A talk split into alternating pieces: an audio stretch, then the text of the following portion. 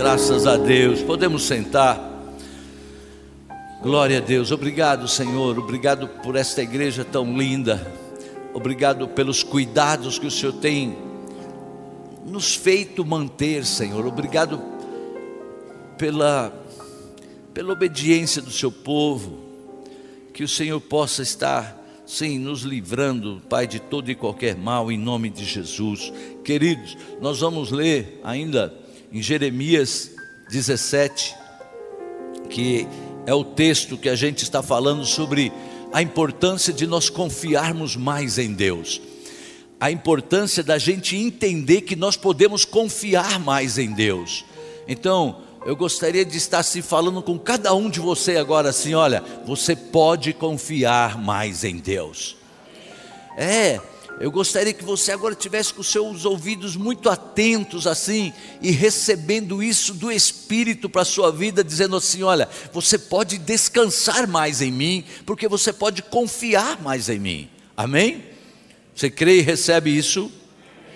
Nós estamos entrando num momento com esse jejum para esse mês, e eu quero dizer para você que ontem à noite, então, a gente começou a orar em casa e Deus nos ministrou muito falando sobre esse tempo, querido. Se você nunca fez jejum, faça, faça esse. Se você já fez, faça desse o melhor jejum que você já fez. Eu não sei como é esse negócio direito. Pode procurar um dos nossos pastores, liga aqui para o WhatsApp da igreja, manda uma mensagem, mas participe, participe. Basicamente é você abrir mão de uma refeição, abrir mão de algo que, que te faz falta, algo que você gosta. Não é abrir mão de uma refeição simplesmente para deixar de comer, não. É fazer algo sabendo que você tem um objetivo, sabendo que aquilo, nesse tempo, quando você se lembrar daquilo, você vai saber que você está em um propósito diante de Deus, que a sua comunhão com Deus é mais importante do que aquilo que você está deixando de fazer. Deu para entender? Aí um resumo assim. O que é esse jejum? jejum é esse, olha, eu não posso ficar sem janta. Quando você deixar de jantar, você vai se lembrar de que a sua comunhão com Deus é muito, é muito mais importante do que a sua janta. Mas e se eu passar mal? Não vai passar em nome de Jesus. Eu estou dando um exemplo. Você pode, nós estamos deixando de doce, nós estamos deixando de filme, série, TV, nós não, tamo, não vamos estar nisso. Porque isso faz falta. Às vezes a gente faz, por exemplo, o que, que me faz falta? Café. Então, cada vez que eu ia tomar um café, eu falo, estou de jejum, eu estou ligado com o Senhor. Eu estou fazendo isso porque eu tenho um propósito. Mas a gente vai estar tá falando mais, explicando mais, por que, que a gente está assim. O Senhor orientou, né? Para a gente estar fazendo esse tempo desse jejum. É, nós falamos, depois você vai ver lá, que nós falamos no domingo sobre aquele o povo de Deus que os judeus estavam praticamente condenados à morte, tinha até marcado o dia lá no livro de Esther. Depois você, nós não vamos entrar em detalhe porque não dá. Mas no livro de Esther tem essa história. Já havia um decreto para que Mardoqueu, que era um, um homem, um judeu, um líder, vai, vamos dizer assim, fosse morto, enforcado. E com ele, com essa morte dele, viria um decreto para matar, que poderia matar todo o povo judeu. E Esther chamou esse, o pessoal todo para proclamou para que houvesse um jejum, todo o povo. E naquele jejum, três dias, aconteceu lá algo tremendo. Depois você vai ler que nós já falamos disso. Pode assistir o culto no YouTube de domingo, que você vai ter isso mais detalhado aquele povo jejuou, para você entender, houve uma mudança de decreto. Então, o que, que esse jejum pode fazer na nossa vida? Algo que, se há um decreto contrário à sua vida, um jejum pode mudar esse decreto. Se há uma sentença, o jejum é o que pode mudar uma sentença que você acha que está sobre a sua vida. Então, nós podemos dizer que o jejum é para fazer aquilo que o homem não consegue fazer, que a gente não consegue fazer. Então, ah, eu vou jejuar para que Deus possa ser mudado a meu favor. Não, o jejum não muda Deus, mas o jejum vai alinhar você com os planos de Deus para a sua vida. Dá para entender? Quando a gente jejua, a gente fica mais atento ao que o Senhor está fazendo. A gente está sabendo que nós estamos fazendo algo, que nós estamos num tempo de maior comunhão com Deus. Então, aquilo que é os nossos planos vão acabar se alinhando com os planos de Deus para a nossa vida. E quando os planos nossos estão alinhados com o de Deus, querido, aí não tem erro. Aí não tem erro, sabe? O jejum não vai alterar quem Deus é, mas vai alterar quem você é, quem eu sou. E quantas vezes Deus quer que a gente vá para a direita e a gente acaba indo para a esquerda?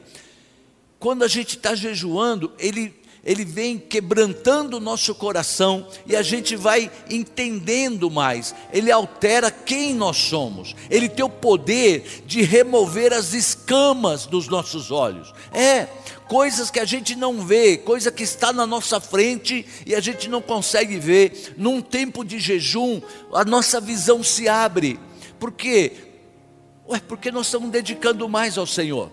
Nós estamos consagrando um tempo, Ele vai amolecendo o nosso coração. De repente você está aí com uma mágoa tremenda com relação a uma pessoa, com relação a uma situação.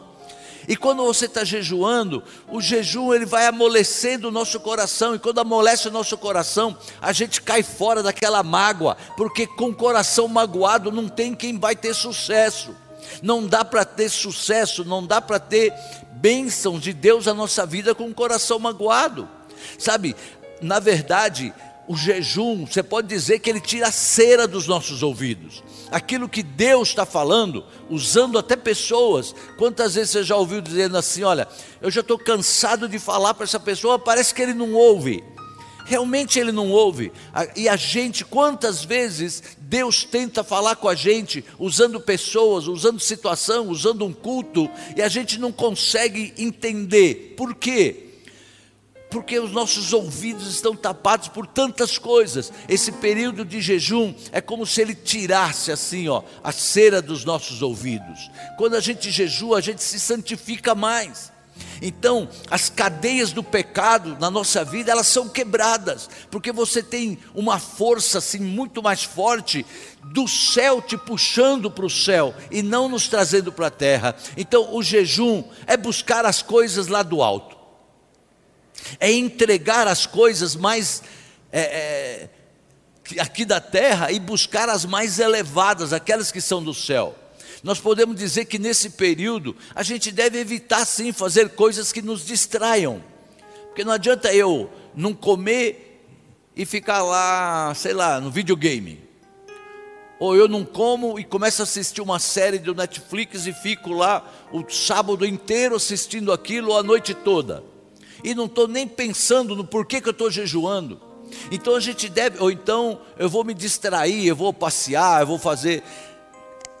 Ah, então não posso passear? Se possível, evite coisas que te distraiam, porque é um tempo para é, para que a gente, que a nossa alma, ela possa estar assim mais constrangida, vamos dizer assim, vai, contrita.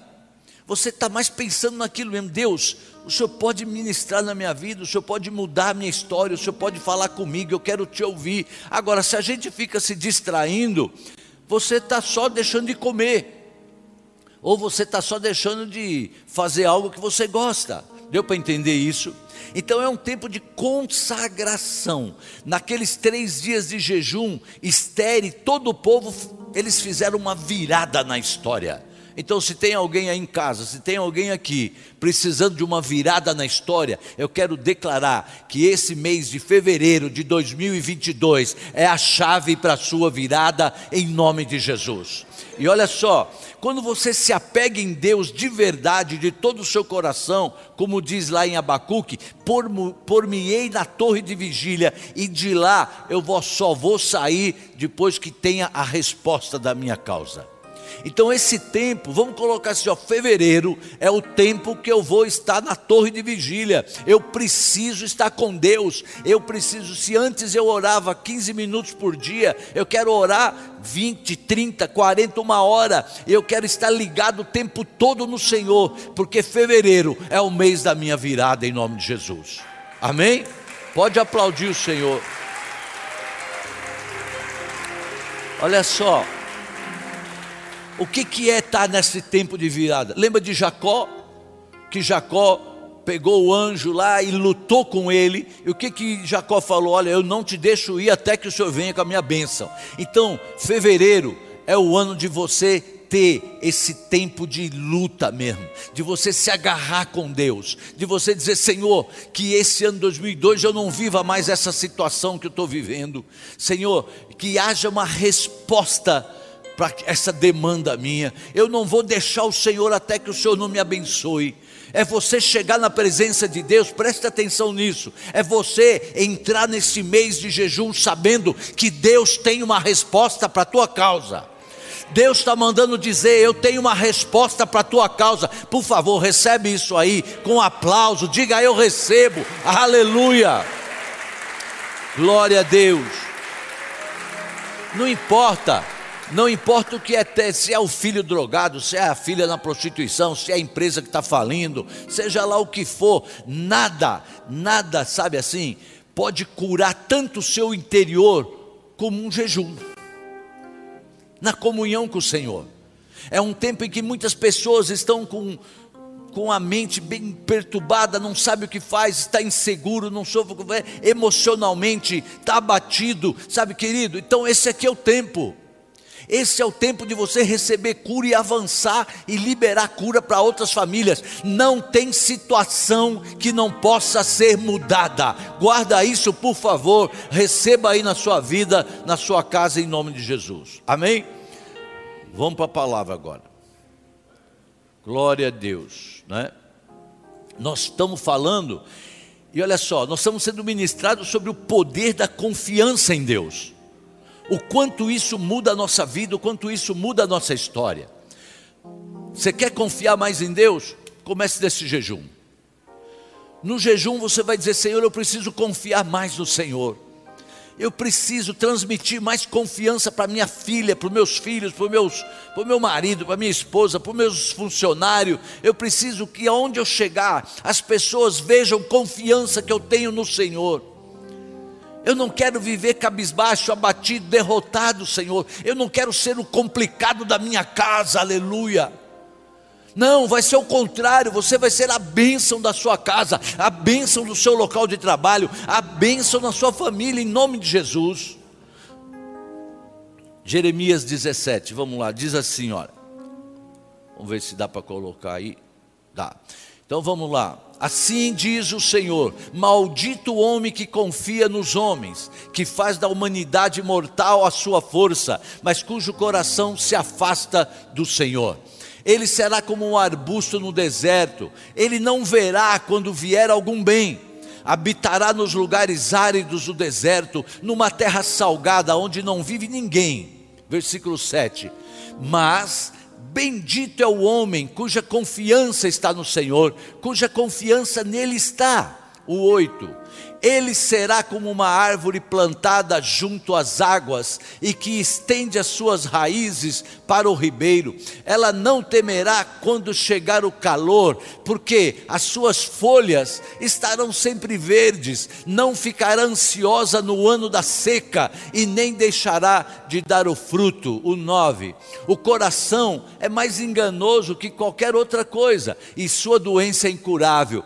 Quem é capaz de compreendê-lo? E o 10. Eu sou o Senhor que sonda o seu coração e examina a mente para recompensar a cada um de acordo com a sua conduta, de acordo com as suas obras. Aleluia. Então, o que, que a gente já viu? Eu vou pedir que se você não assistiu os cultos de domingo, acho que foi de terça passada e de domingo, nós falamos sobre isso.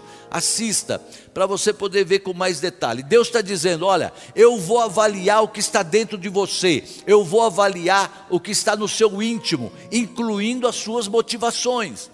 Ou seja, Deus está falando assim: ó, não adianta você fazer de bonzinho se você não é, não adianta você comprar a Bíblia, vir para a Bíblia e se você chegar aqui e ficar, sabe, olhando uma coisa ou outra e não está ligado no que eu estou falando, eu conheço seu coração e eu vou te dar de acordo com as suas intenções.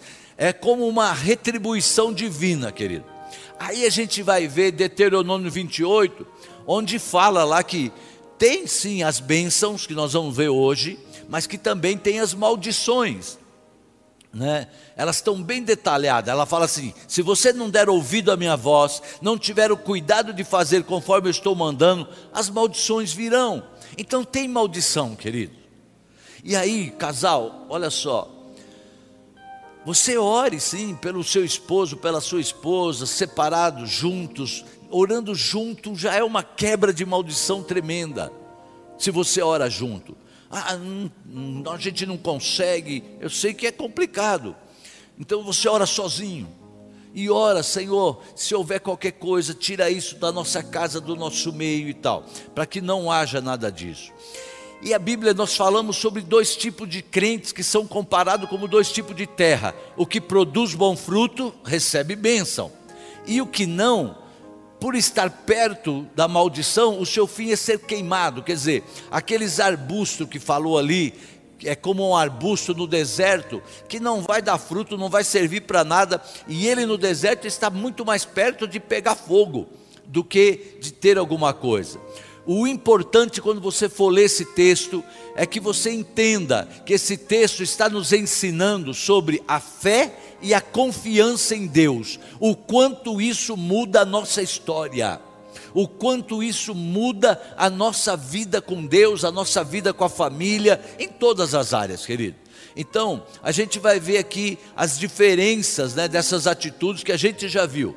Maldito o homem que confia no homem. Então, há muitas pessoas que, para assim, justificar que não confia em ninguém, lê esse versículo. Mas nós já falamos, eu volto a dizer porque é importante. Deus não está dizendo que nós não podemos confiar em ninguém. Não é isso. Aqui está falando do erro que é maldito o homem, que na verdade faz uma troca. Que ao invés de confiar em Deus, ele põe a sua confiança mais no homem, ele substitui Deus pela empresa, ele substitui Deus pelo emprego, ele substitui Deus pelo governo, pela sua sabedoria, sei lá. Este é o maldito. Mas não quer dizer que não é para confiar em ninguém, senão não dá nem para casar. Como é que nós vamos fazer, né? Deu para entender isso aí? A gente viu alguns exemplos do rei Asa, que um dia Deus deu um livramento para ele, entrou e libertou abençoou ele, deu uma vitória para ele tremenda contra vários exércitos, e que depois de um tempo, ao invés de ele buscar Deus, ele pegou o dinheiro e foi lá e acertar uma aliança com outro rei, para ajudar ele na guerra. E Deus falou para ele assim: então, esse rei que você fez aliança, eu ia te dar ele, você ia ter vitória sobre ele, mas agora você fez aliança, ele vai se levantar contra você. E você vai perder, você vai entrar de guerra. Então, o cuidado da gente não fazer aliança e dando, ou então quando aparece uma porta, uma coisa boa, a gente acabar trocando, sabe, Deus por aquela coisa. A gente deixa Deus de lado e começa a dar mais valor para aquilo que Deus preparou para a gente. Deus preparou com a gente. Então, é, aí a gente falou sobre várias maldições dessas coisas todas. E agora hoje a gente vai estar falando sobre aquilo que, na verdade, que é o que eu mais quero gastar hoje com vocês, é, sobre as bênçãos de Deus, né? Então, a gente falou sobre os sinais da maldição daqueles que não confiam, que vai ser plantado lá no deserto, que vai ficar lá sozinho, como um arbusto solitário, é, fica lá sozinho, em solidão é, e tudo mais. Agora vamos lá para as bênçãos. Né? Ah, uma coisa que nós falamos que é importante a gente rever: diz ali que não virá o bem. Uma pessoa que não confia em Deus, ela não consegue ver o bem que vem na direção dela. Ela só fica vendo mal, ela só vê as coisas ruins, ela não consegue olhar para um filho que está abençoado, ou para o marido, ou seja lá o que for, ela não consegue ver o bem, ela só consegue ver as coisas mal. As, as bênçãos podem estar caindo sobre ela, mas ela vira as costas porque ela não consegue ver, ela não consegue ver, ela não consegue enxergar. E nós falamos que muitas vezes o milagre que a gente tem que pedir é: Senhor, abre os meus olhos para que eu possa ver o milagre. Porque muitas vezes o milagre que a gente está pedindo, Deus já pôs do nosso lado. E só que a gente não tem olhos para aquilo, a gente fica procurando outras coisas em outros lugares e Deus fala assim: "Ei, o milagre está ali, você precisa abrir os seus olhos". Nós vimos um exemplo desse, depois a gente fala a gente viu que uma das coisas mais comuns de quem não confia em Deus é a murmuração. Não, porque Deus me abandonou, não, porque Deus não sei o quê, Deus não tem amor por mim, parará, fica murmurando, né? E é diferente de quem confia, porque quem confia está louvando, está na luta, mas está louvando. Porque onde não existe confiança, querido, as pessoas não conseguem ver milagre, não adianta. Se ela não confia, ela não consegue ver milagre. Nós falamos inclusive sobre dízimos, né? É, da importância da pessoa entregar o dízimo, mas confiante. Tem gente que não entrega o dízimo porque acha que 10% vai fazer falta para ele. O que, que essa pessoa confia em Deus ou não? Não confia. Não confia. E aí vai pedir outros milagres. Deus fala, mas se você não entrega o dízimo, não, ele não fala assim.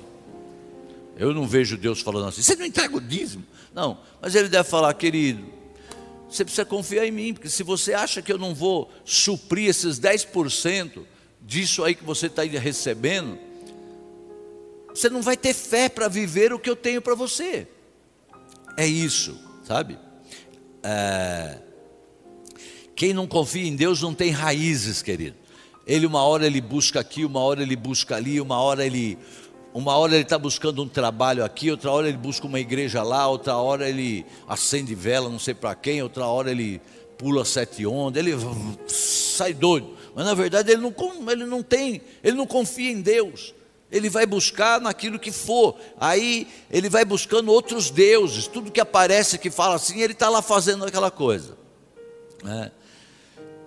Agora eu quero entrar aqui fica falando o tempo todo do tamanho do problema. Meu problema é muito grande, a minha luta é muito grande, e não fala que Deus é grande. Essa pessoa não consegue ver o quanto Deus é grande, o quanto Deus pode fazer para ela. Né? Deixa eu ver aqui, deixa eu já achei. É que tem coisa, tem maldição para quem não confia, viu? Tem grande aqui o negócio. É, deixa eu ver. É, tem gente que fica falando o tempo todo do problema e tal. Está aqui. A gente precisa entender que, que há problemas, queridos, sobre todo mundo. Eu estou procurando pegar assim as pontas mais que nós já falamos para vocês. Que tem problemas que vêm para todo mundo.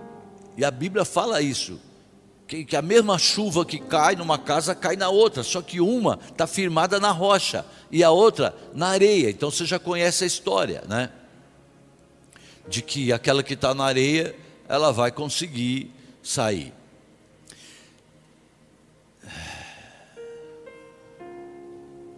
Então, o propósito dessa mensagem aqui, queridos, não é apontar dedo para ninguém, não é falar, ah, você precisa melhorar. Não, mas é para a gente melhorar mesmo. É para você olhar para você e falar: Senhor, me mostra, sabe?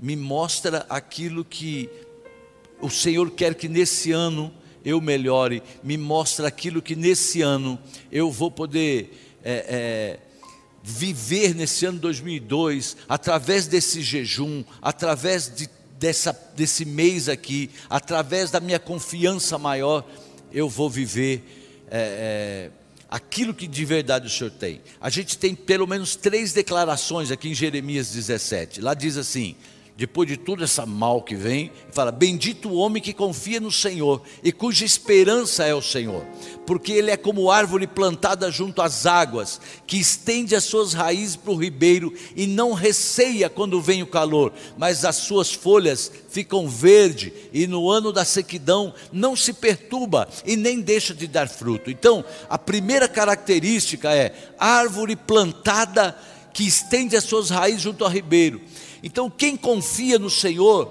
tem raízes em Deus. Pode estar abalando tudo aqui, mas problema no governo, problema de não sei o que, problema de Covid, problema não sei o que, a raiz dele está lá em Deus, sabe? Quem confia no Senhor tem raiz em Deus. Então nós precisamos entender isso. Filipenses 4 diz assim: ó, eu aprendi isso não por causa da pobreza, porque eu aprendi a viver contente em toda e qualquer situação. A gente aprende isso, querido. É, essa capacidade de viver contente em qualquer situação não é automático na vida do crente. Não vai ser você vir aqui e eu colocar a mão, pode até acontecer, mas essa, essa condição é resultado de aprendizado.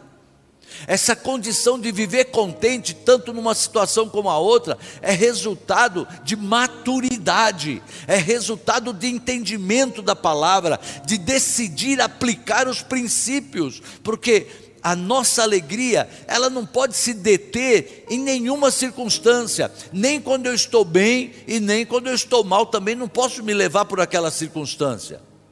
Por quê? A mesma circunstância que hoje pode estar me dando alegria, amanhã pode não estar mais. Mesmo quando eu estou bem, a minha fortaleza, ela deve ser a minha raiz lá no Senhor. O versículo 12 diz assim: Tanto sei estar humilhado, como também honrado, de tudo e em todas as circunstâncias, eu já tenho experiência, tanto de fartura como de fome, tanto de fartura como de escassez. Então, versículo 13: tudo posso, o que é que diz ali, vocês conhecem? Naquele que me fortalece. Sabe, a gente, muitas pessoas pegam esse tudo posso de maneira equivocada. Esse tudo posso aqui, não é que eu posso tudo, eu posso voar, eu posso, não.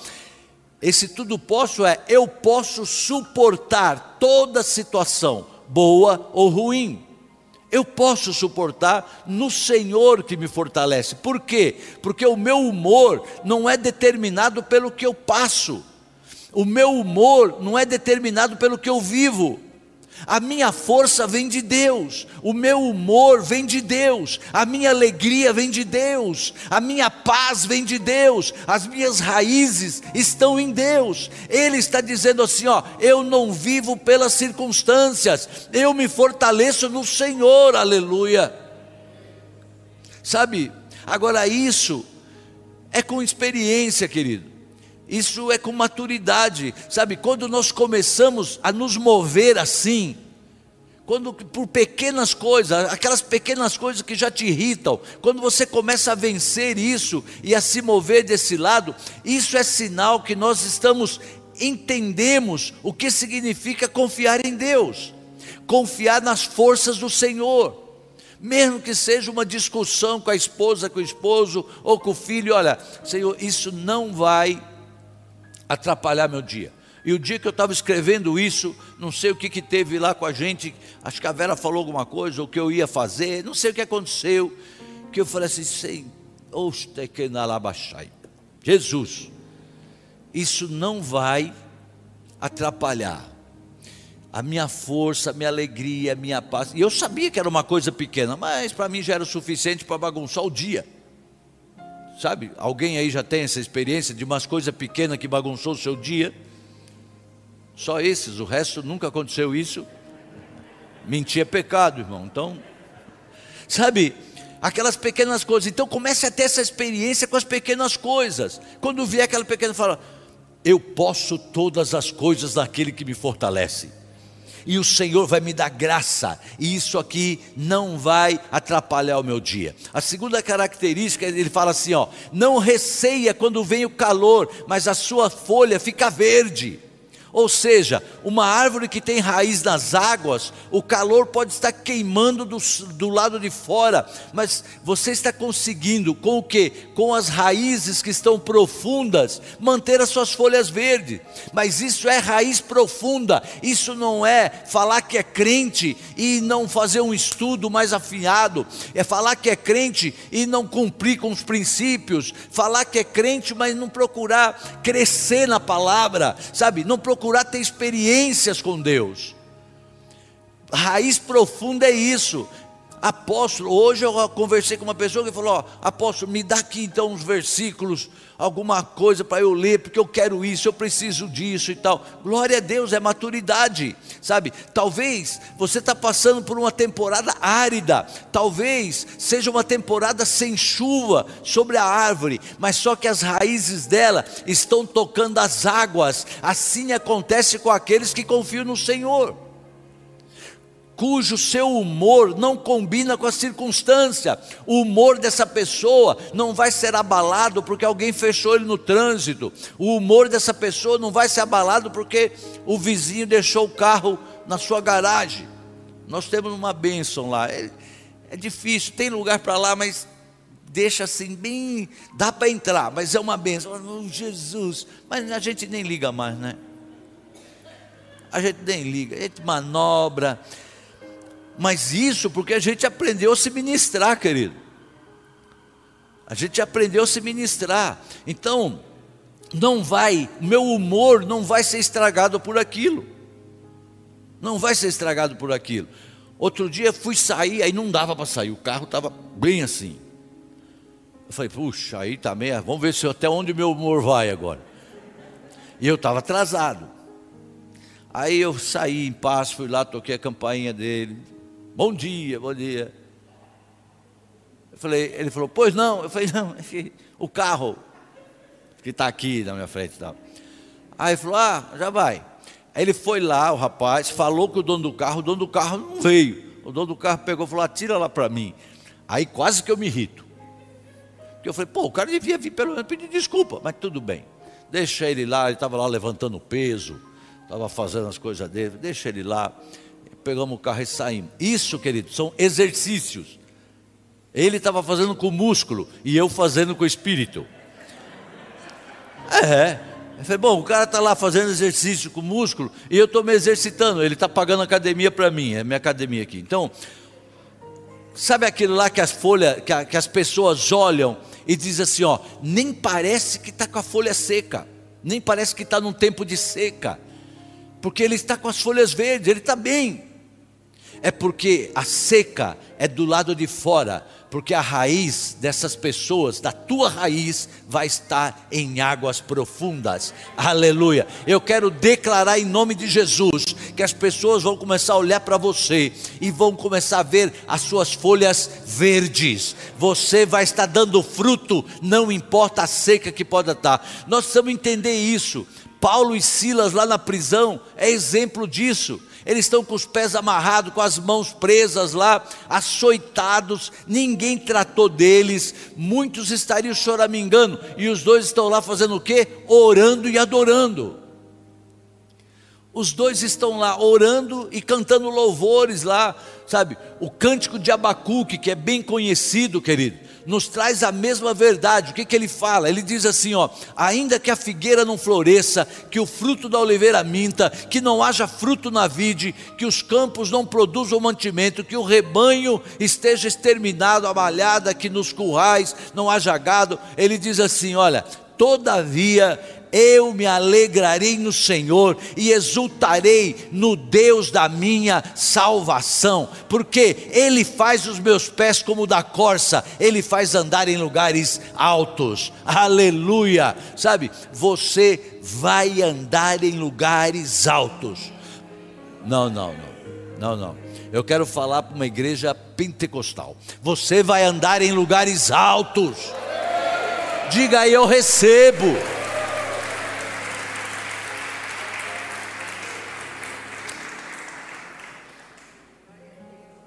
Querido, eu já dei glória a Deus em momentos que eu recebi essa palavra e eu estava bem bem amarrado, bem aprisionado e bem açoitado, mas eu falava, glória a Deus. Eu quero dizer para você que Deus já cumpriu e já me levou para lugares altos que eu nunca imaginava na minha vida. É que não dá tempo de falar, eu queria tanto falar. Nós fomos num hotel uma vez, a gente nunca esperava, nem sei porquê, a gente foi parar em. Como é o hotel que você nunca mais esqueceu? Nem eu. Você fica falando, me ajuda. Do lado de Israel, lá, com a câmera desse tamanho. Era um hotel, ela vai lembrar o nome. Tem Israel, do lado de Israel. Aí, quando a gente entrou naquele hotel, é um hotel assim, a gente nunca pensou, é hotel de príncipe. Nós nunca mais fomos num hotel igual. Você não lembrou, né? Jordânia, né? uma salva de palmas. Querido, era algo. Sabe o que é você sentar na mesa do café e ver tanta geleia? Que eu falei, meu Deus, mas não era geleia assim naqueles lugares. Não, cada um tinha um potinho bonitinho, de não sei quanto sabor, de tâmara, disso, daquilo. Falei, se a gente comer tudo essa geleia, nós vamos engordar nesse café. Mas tudo, tudo, tudo, tudo. Quando chegou no quarto, era uma cama tão alta, que eu olhei e falei, meu Deus, se a gente cair daqui, nós estamos mortos. Tanto, tanto travesseiro, que eu não vi quanto travesseiro na minha vida os edredons, eram umas coisas assim, um tecido. falei, velho, nós não vamos nem dormir, vamos ficar aqui. Deitando e rolando nesse negócio aqui assim. Aqueles tapetes, era, mas era lugar de príncipe mesmo. Lugar de príncipe. Então eu quero dizer para você que Deus tem esse lugar preparado. Agora você tem que dizer, aleluia, eis-me aqui. Glória a Deus.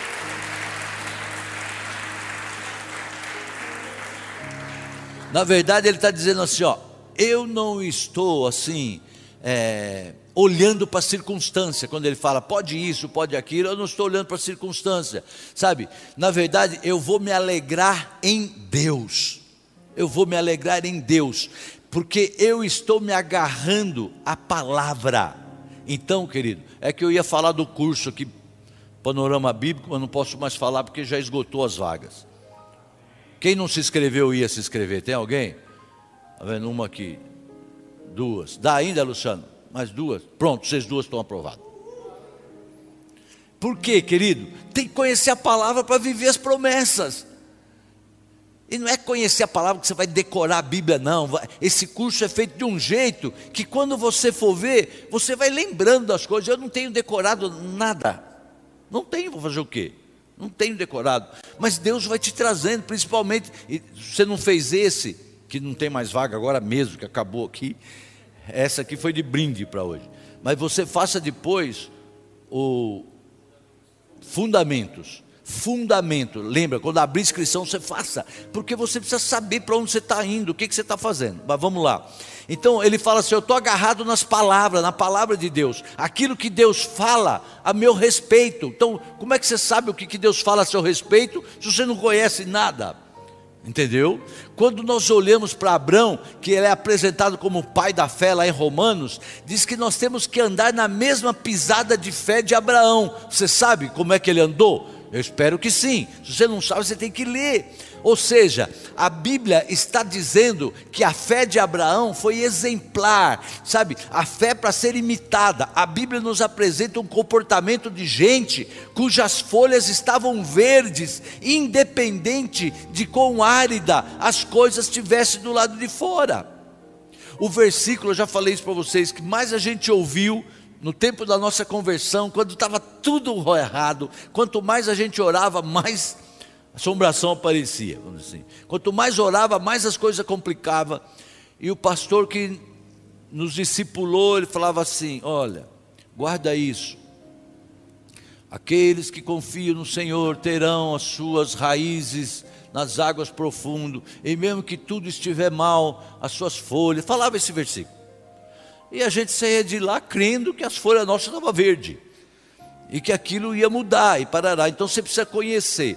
A fé se agarra na palavra. A fé se agarra nas promessas de Deus, querido. Você tem que pelo menos conhecer as promessas de Deus. E saber que aquilo que ele prometeu lá ele é o mesmo hoje. Ele sabia que o seu corpo lá para Abraão, ele sabia que não dava conta de viver o que Deus prometeu, mas a Bíblia diz que ele não se enfraqueceu na fé e se fortaleceu. Como? Dando glória a Deus.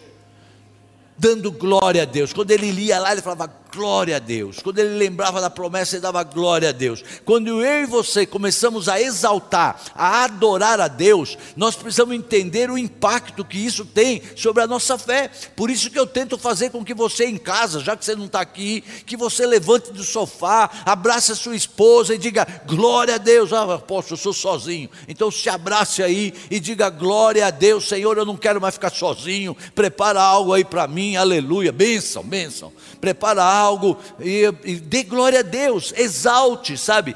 Quando você começa a exaltar, adorar a Deus, isso tem um impacto muito grande na nossa fé.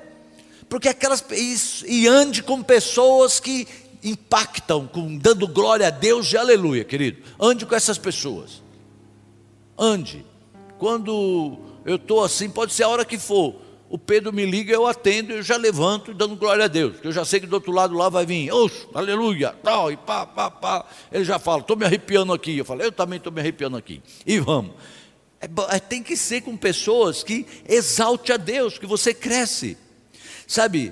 Porque quem fica olhando só para o problema, fica com a fé enfraquecida. Fica, quando você tiver com uma pessoa assim, manda vir para o culto. Manda vir para o culto, sabe, quando nós começamos a enxergar o tamanho do nosso Deus, o quanto Ele é poderoso para cumprir as promessas, além de não duvidar, a nossa fé se fortalece, querido. Você está sendo fortalecido a sua fé? Sabe, Deus, Ele pode fazer a ponto de vivermos intervenções sobrenaturais. É isso que Ele quer esse ano para a igreja, que você o busque, você na sua casa, que não precisa ser aqui com a minha palavra ou com a palavra de outro, não. Ele quer que você tenha experiência sobrenatural com Ele, porque quem está com as raízes junto ao ribeiro, as suas folhas ficam sempre verde e ela não receia quando vem o calor. Então você já passou pela Covid, glória a Deus, teve problemas, teve luta, mas você está aqui, você continua com a sua folhagem verde, aleluia. E para a gente encerrar, a última coisa que fala que nós lemos é assim, ó, no ano da sequidão não se perturba. O que mais tem hoje é gente perturbado. As pessoas estão perturbadas. E eu quero dizer que se você se sente meio perturbado, nos procure, não vacile, não fique sozinho. Porque quando você pensa que não, isso já, quando você acha que é só assim, já foi longe. Aí diz assim, e nem deixa de dar frutos. Então, querido, olha, dá para se fazer muita coisa, do jeito que você está, mesmo passando pela sequidão que você está passando, você pode fazer muita coisa pelas pessoas, você pode fazer muita coisa pela obra de Deus, você pode fazer transmitir coisas boas e levantar aqueles que estão mais caídos que você. Aqui nós temos um comportamento duplo. Ali na seca, mesmo agora, está indo além do calor, não está chovendo e ele nem se incomoda com isso e também não deixa de dar fruto. Olha só, o abençoado, o bendito, ele não é abalado pelo mal, ainda que esse venha sobre todos. Ele pode olhar e ver que a confusão está feita, que parece que não vai sobrar mal para ninguém, mas ele está guardado, ele confia nisso. Nós precisamos entender que existem alguns tipos de problemas que virão sobre todo mundo. Agora, como é que nós vamos reagir é o que vai fazer toda a diferença como nós vamos reagir, o que vai fazer toda a diferença. Em Lucas 6 diz assim: ó, lá fala do que? Os que edificam a casa sobre a rocha ou sobre a areia. As mesmas coisas que afetaram uma casa, afetaram a outra. Não é assim? A mesma chuva, a mesma enchente, pegou as duas casas. Ou seja, chuva, enchente vem sobre todo mundo, mas só cai a casa que não se estabelece bom alicerce. O que, que é bom alicerce? É eu saber, é eu definir. Meu negócio é com Deus. Você já viu que governo do mundo inteiro não deu jeito nessa Covid? Você já soube que é, quando você está mal, sabe, é Deus que você tem que buscar, é Ele que vai abrir, fazer milagre na sua vida. Então eu tenho que dar tempo para esse Deus, meu Deus. Meu Deus, eu tenho que dar tempo para esse Deus. Ora, calababás. Sabe, nós precisamos compreender essa diferenciação. Tem pessoas que constroem de tal maneira e edificam de tal maneira a sua vida para enfrentar qualquer tipo de adversidade e não sucumbir diante dela. No ano da sequidão não se perturba, ele não vai enfrentar. Sabe? É muito comum, as pessoas estão mal, Deus vem, prepara tudo, Deus abre uma porta aqui, ajuda ali, Deus dá. Aí a pessoa ah, melhor um pouquinho, Estou trabalhando tanto, apóstolo, por isso que eu não venho no culto. Apóstolo, olha, a gente ficou olhando e falando: ah, meu Deus, daqui a pouco Deus pega esse cara de novo. Porque o que era para ele ser abençoado, ele não foi. Não foi. Sabe, vou terminar. Essas pessoas que confiam, ela tem assim, é, atitude interior diante dos problemas, dizendo assim: ó, não vai me abalar. Eu tenho meu tempo com Deus, eu tenho a minha dedicação com Deus, isso não vai me abalar. Eles não apenas não se perturbam, como eles seguem dando. Olha aqui, outro exemplo, para enterrar agora. Estou trazendo aqui, devendo aqui. Jó e a mulher dele, vocês lembram da história?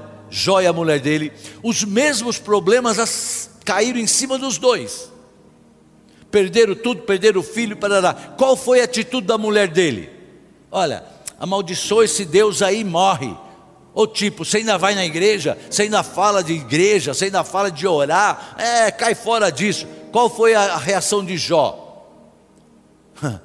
Jó falou assim para ela: Você fala como louca, eu sei que o meu redentor vive, que ele vai levantar sobre a terra. Sabe, uma pessoa desistiu, diante do que enfrentou. A outra está dizendo assim: ó, nada disso vai me derrubar. Aleluia!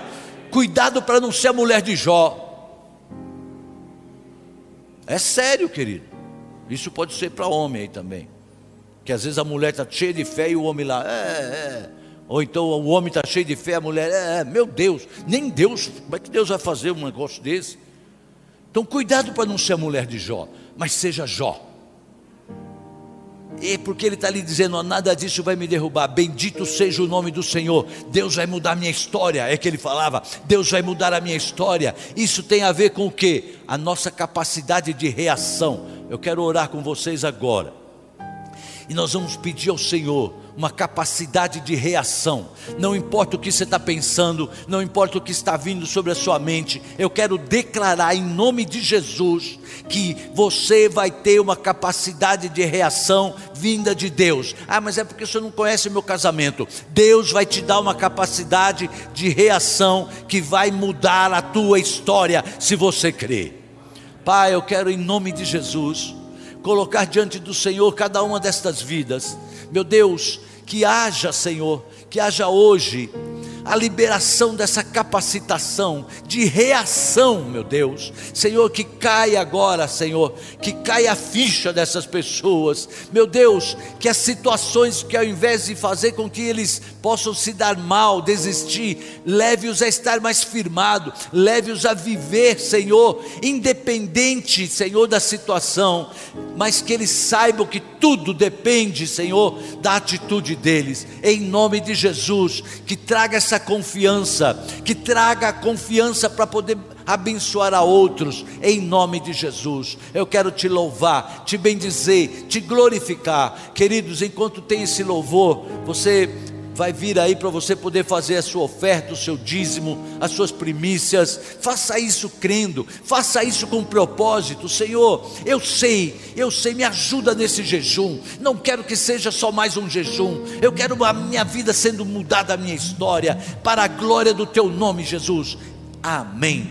Amém. E você que está aqui, você pode pegar o envelope que está aí no seu lugar e você pode ofertar, dizimar, tem a maquininha lá no fundo, mas fica assim, bem à sua vontade em nome de Jesus.